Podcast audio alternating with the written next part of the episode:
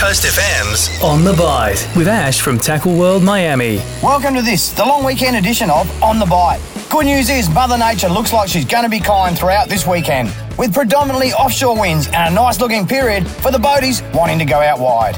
The beaches will be a perfect start to the day, still holding good summer whiting and early morning herring. Just remember, the whiting feed right up against the shoreline, hence hold back on your cast. There are still plenty of long weekend crabs on offer, with early morning and the moving incoming tide, the time to be on the water for the larger sizes. And whilst in the estuary, make sure you pack your flick rod for good sized whiting, herring, Taylor and Skippy. Fun for all the family.